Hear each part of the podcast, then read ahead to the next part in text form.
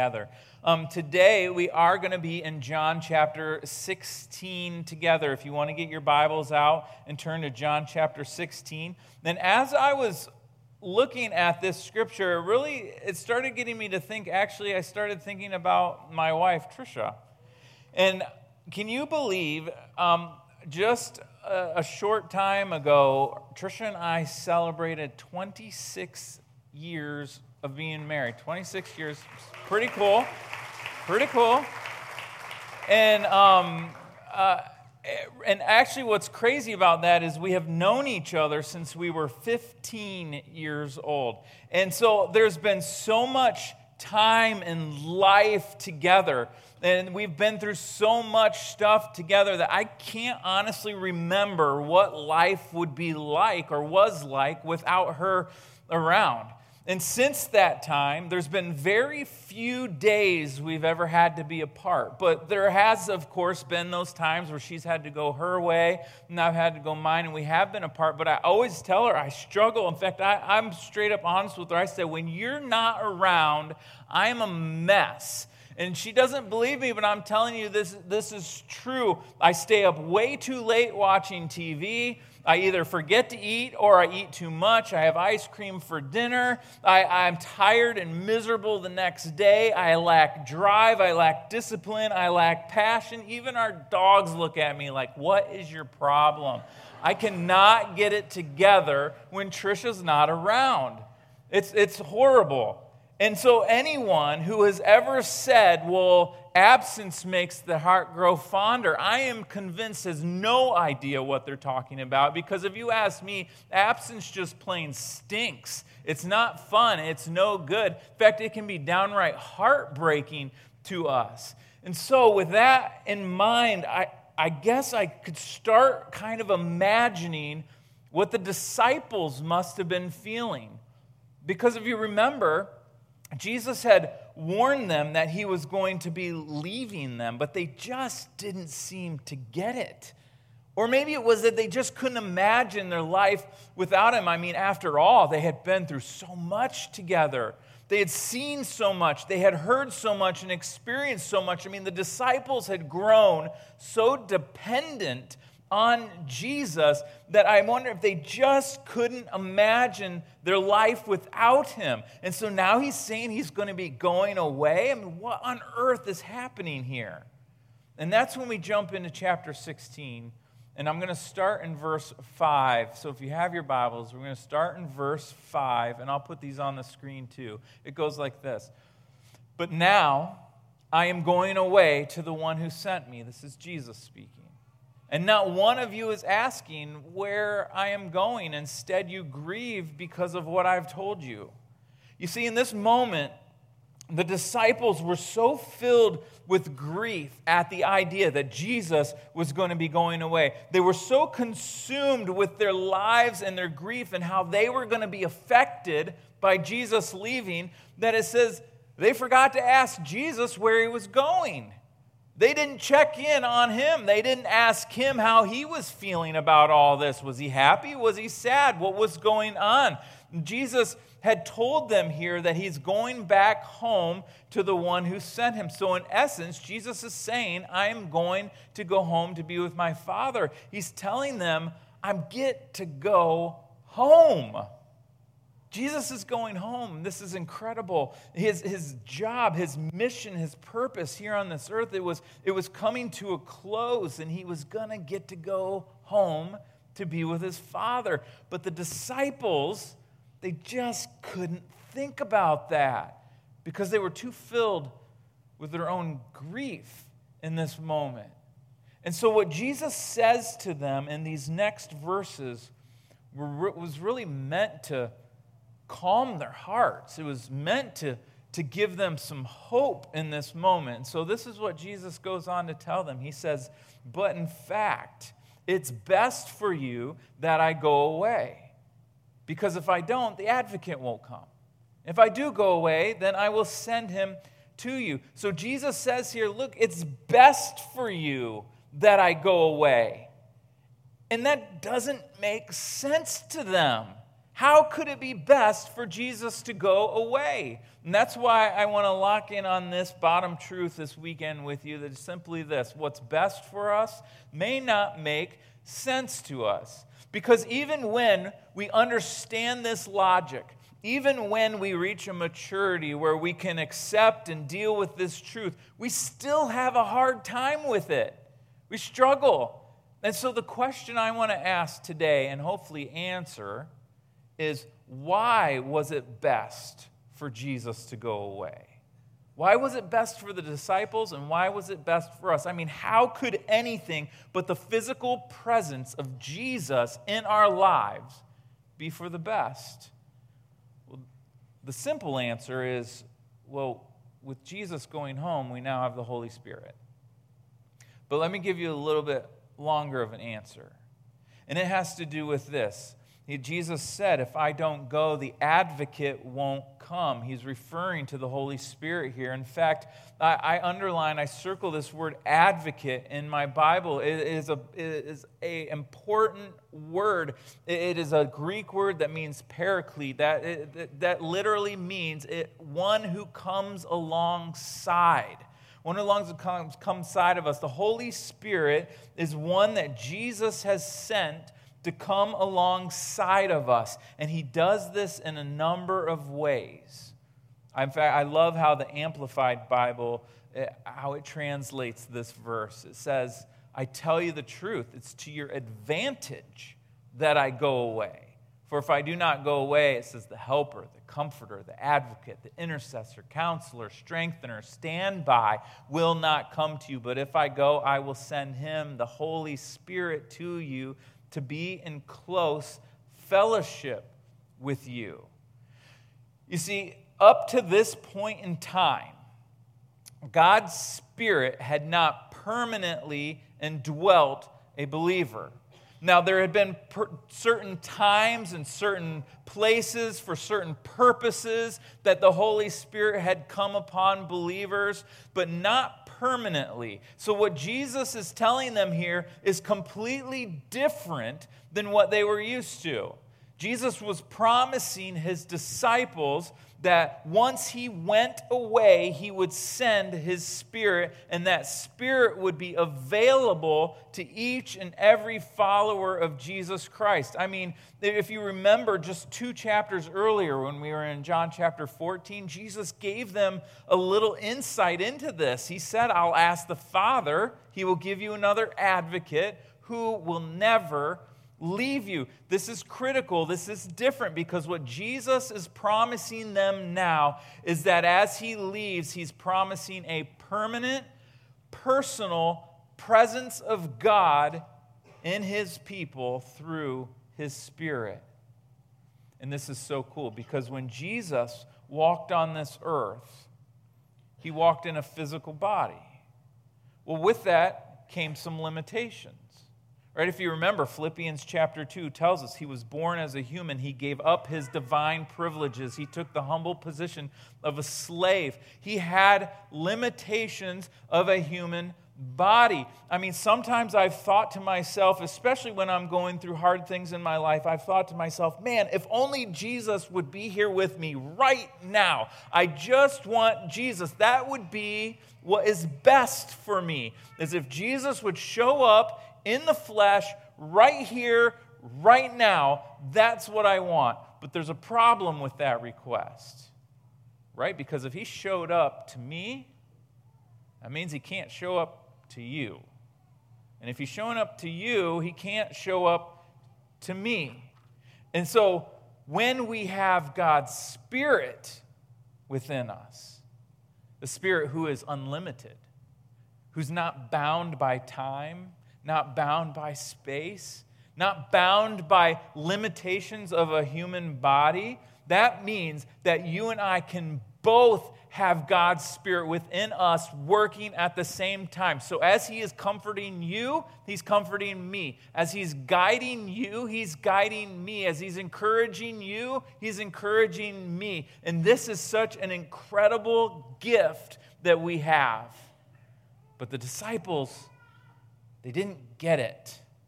It didn't make sense.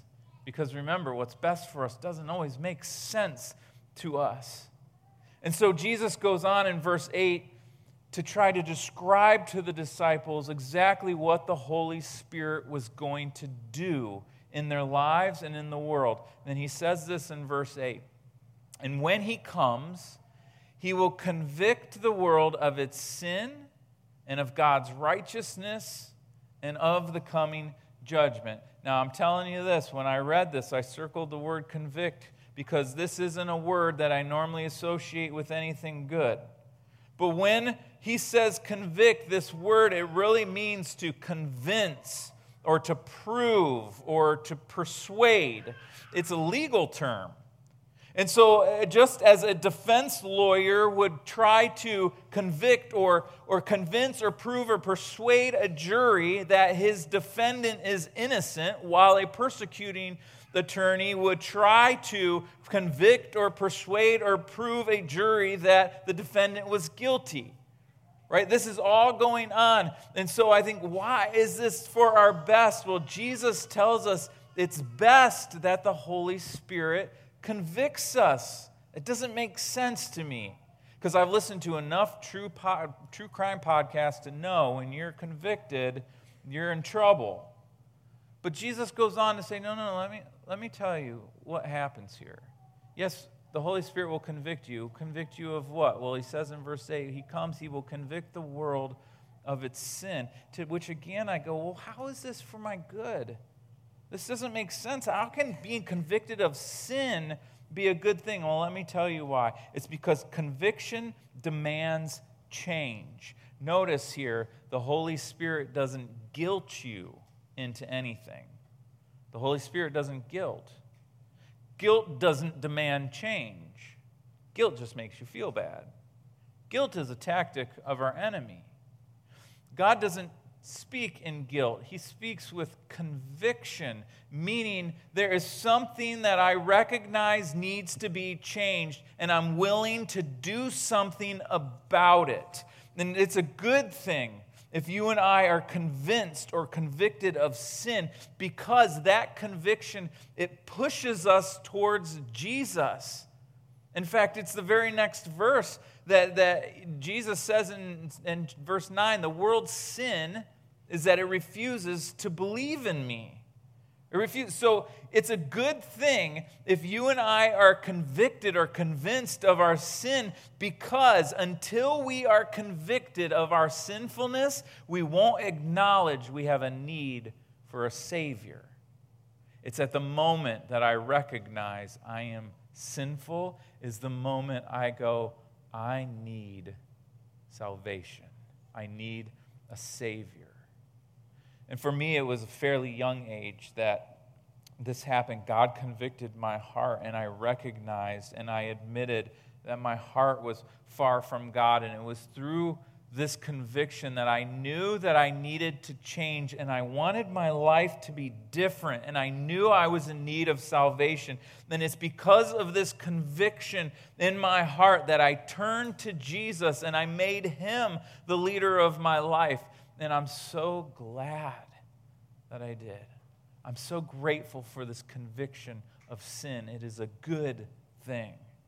But then Jesus goes on here in verse 8 to say this He says, When he comes, he will convict the world of its sin. That's a good thing. And of God's righteousness.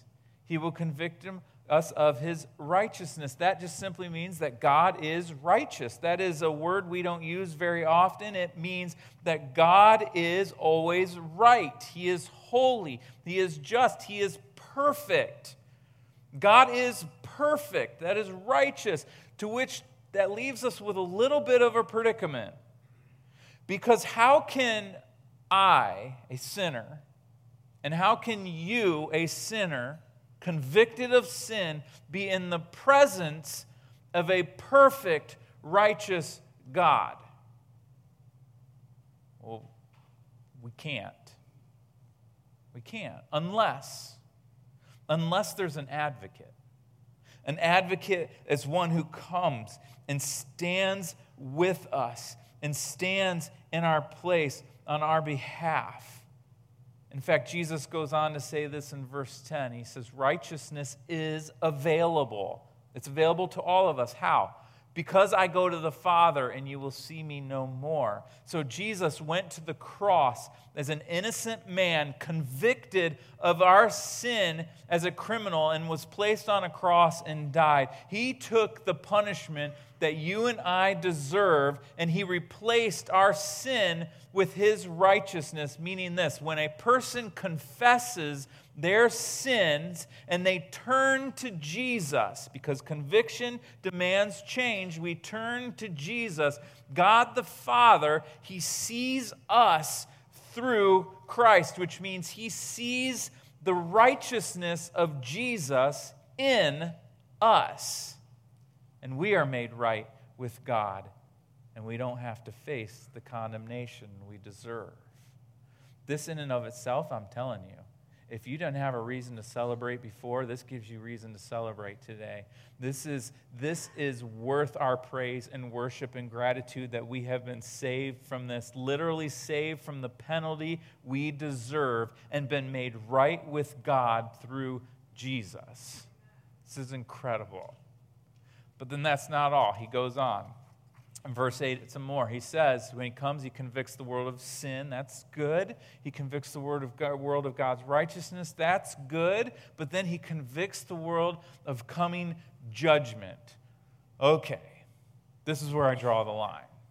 I'm with him up till now, but judgment, this is where it gets uncomfortable. In fact, he even says in verse 11, judgment will come, meaning this is a promise, this is a guarantee. There's no getting around it. Judgment will come why? Because the ruler of this world has already been judged. This is something we don't like to talk about.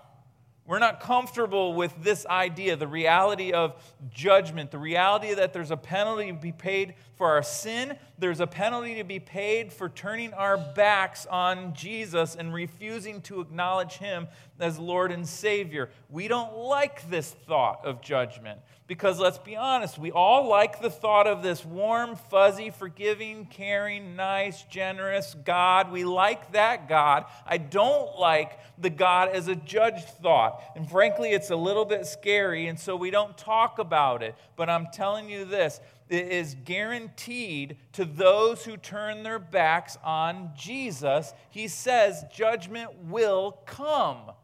It will for those who refuse to believe in Jesus. But again, as one who has given their life to following Jesus, this gives me pause to celebrate. This is good news for me because I have been saved from this. And so Jesus, he goes on say, yes, we'll be convicted of these things, but they were good things. But he says this in the next couple of verses.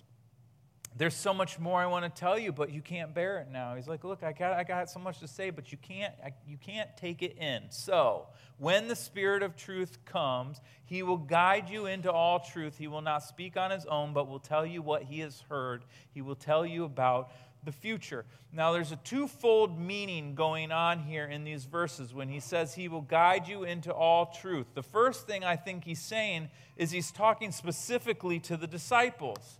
Then he's telling them, as writers of Scripture, that I am going to uh, give you the spirit of truth to write Scripture. The words that we hold in our hands in this book were inspired by the Holy Spirit through these people to write.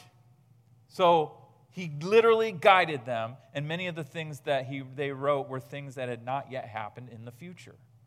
But there's another thing I think that's happening when he says he will guide you into all truth. Not only is that a promise to the people who wrote Scripture, but it's a promise to us on a daily basis as he points us and leads us to the truth of God's Word so that we can understand and we can apply this to our lives.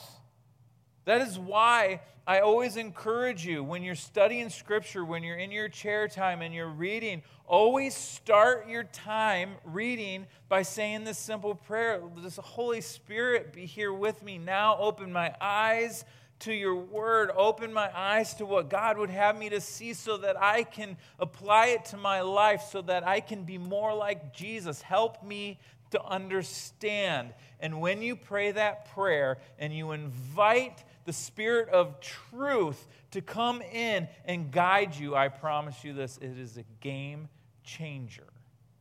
And that is why Jesus says, Look, it is best for you that I go away. It didn't make sense to the disciples, but it was what was best for them, and it's what's best for us. The Spirit of truth would guide them and will continue to guide us into truth. He will continue to help us understand God's word. He continues to help us discover truth about ourselves. He continues to help us dig deep into the truth of our feelings, into situations and how we perceive life and relationships and people. The Spirit's role is to lead us into truth. And the amazing thing about that is when we follow the Spirit of truth's lead in our lives, we never have to worry about following a lie. Never. Because He is always true. The only thing is, is sometimes how he leads and where he leads, I have to be honest, it just doesn't always make sense, does it? Because what's best for us doesn't always make sense to us. And so Jesus kind of wraps up his teaching to the disciples here on the Holy Spirit in these next couple of verses. Let me, let me highlight these. He says, He will bring me glory by telling you whatever he receives from me. So I, I see a common theme here in these past couple of chapters in John, right? If you remember last week when we were looking at John chapter 15, we said the importance of abiding, right? The importance of remaining in Him. And when we remain in Him, what happens? We produce fruit. What is the ultimate goal in our lives of producing fruit? If you remember, He tells us that this brings great glory to my Father. And now in chapter 16, we see that the work of the Holy Spirit is about bringing glory to God through Jesus. Then now, and we're going to see next week in chapter 17 more of the same about bringing glory. This is a critical theme throughout John that we bring glory to God. And so, as the Holy Spirit comforts us and guides us and encourages us and comes alongside of us as our advocate, it's all to bring glory to Jesus. And isn't that the goal of our lives? The best thing you and I could ever do as followers of Jesus is to have Him be glorified through our lives, that we would reflect His character and who He is his care and His love and His forgiveness and His grace and His mercy and all the things that are Him, that they would be reflected through our lives to others, thus bringing Him glory and hopefully leading other people to following Jesus and giving them hope in return.